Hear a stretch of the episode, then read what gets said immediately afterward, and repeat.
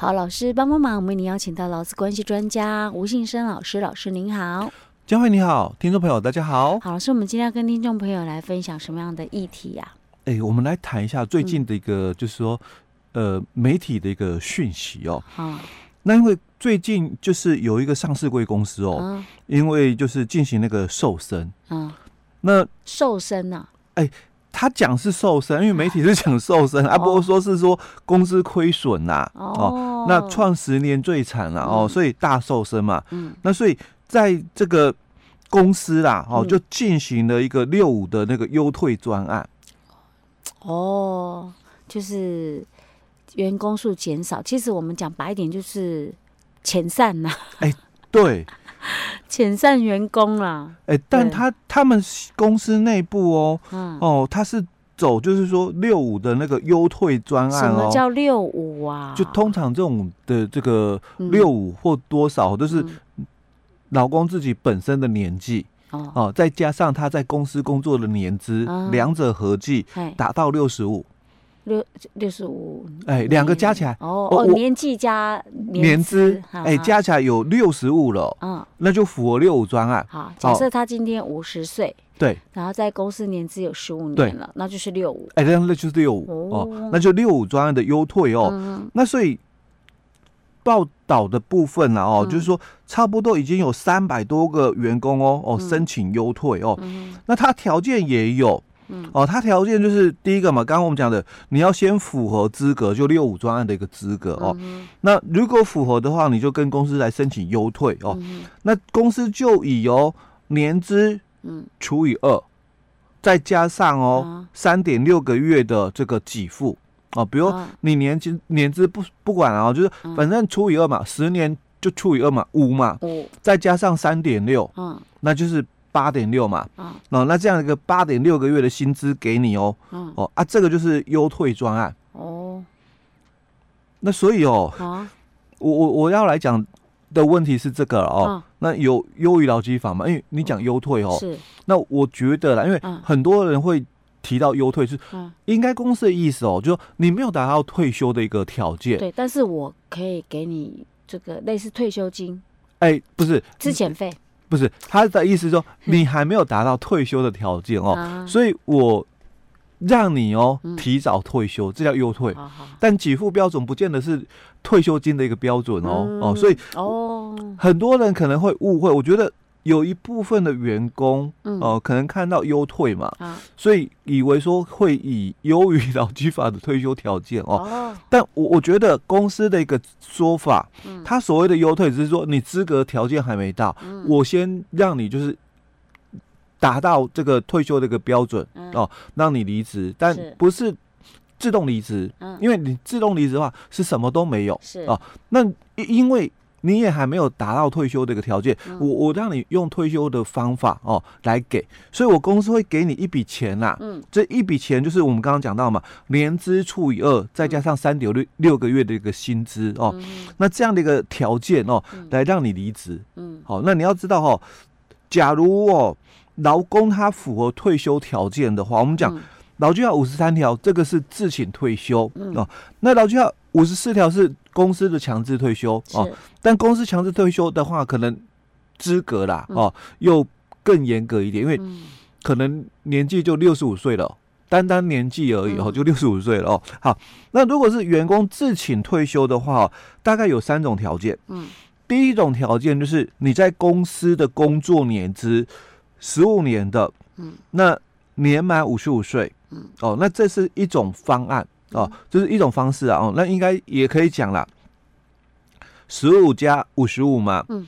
那加起来是七零，七十，哎，那也是符合他的六五啊，哎，所以他说优于嘛，因为应该是七零的时候才是退休嘛，哦，嗯、那我现在让你六五就可以退了哦，嗯、好，那第二种条件哦，就是你在公司不管你几岁了，嗯。你在公司工作了二十五年，你你也可以来申请退休、嗯、哦。那这个是不管你几岁的。是。那第三种就是你在公司的年资哦，也没那么长，十年而已。可是你的年纪比较大，六十岁，哦。所以两者相加也是七十，也是七十。啊。所以我觉得啦，公司讲的六五专案哦，优退就你还没有达到七十，嗯，哦啊，我我让你啦哦，不算自动离职哦，我让你用退休的条件来给哦。那如果是假设你是属于第二种条件，就是你是二十五年以上，那你也不一定要选公司的优退六五优退啊，对。我已经达到了，对啊，你就可以直接嘿。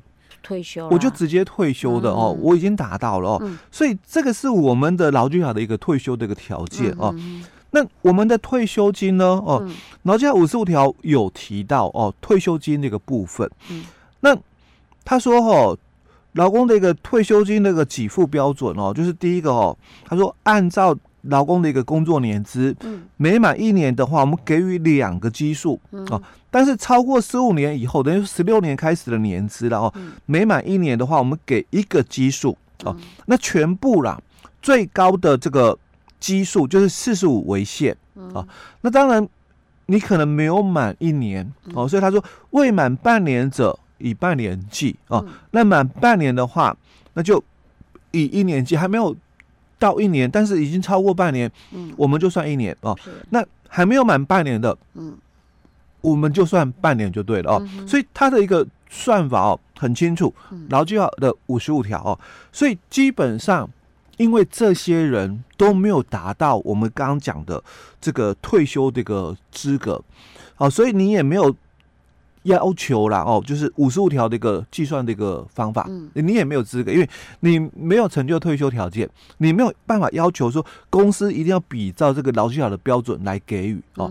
但是公司如果要支遣员工哦，因为他现在是让你们哦，就。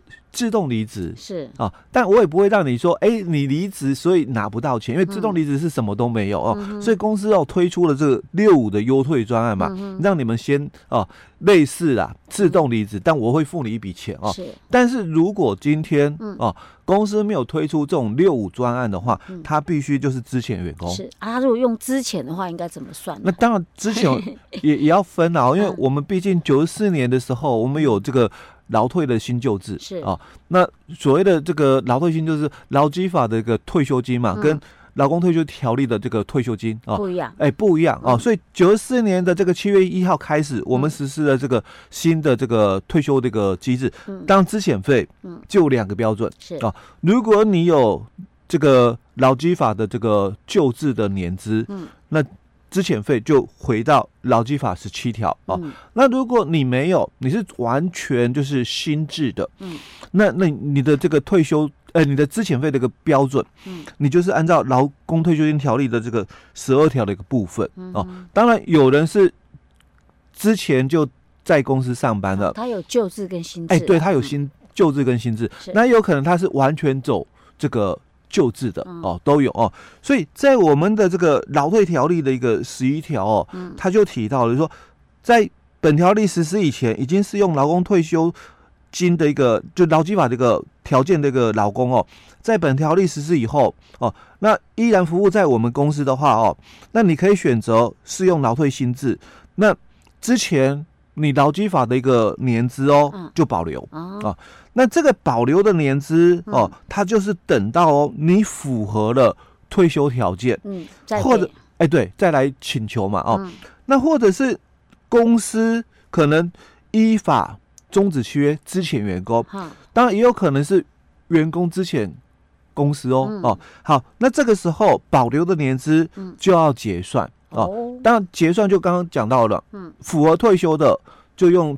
退休这个给付，嗯，嗯，那如果没有符合退休而是之前的方法，嗯，你就回到劳基法十七条这个给付标准。OK，好。那我们劳基法之前费这个给付标准哦，嗯，他说，雇主依照十六条来终止劳动契约的话，就要按照下列的规定哦，嗯，来给予劳工资遣费哦。是。当然，在一年的一个部分哦，你的工作年资哦，满一年的部分呢，发给相当于一个月的平均工资，嗯，哦，那如果没有满一年呢，哦，所以他也提到了，就按比例，哦，那不满一个月的部分呢，就以一个月计，OK，好，那这个是劳基法的一个退休金的一个，呃，资遣费的一个标准哦，是，所以有些人可能达到了退休的，嗯，那他当然不是这个标准，嗯，他就刚刚我们讲到了，嗯，满一年的话给两个基数哦，那十五年前嘛是这样哦，那十六年开始是满一年给一个基数，那个是退休，哎，这个是退休啊，那个我们后面讲的之前这个是一年一个月，没有达到这个退休的条件，那你就可能是之前哦，好。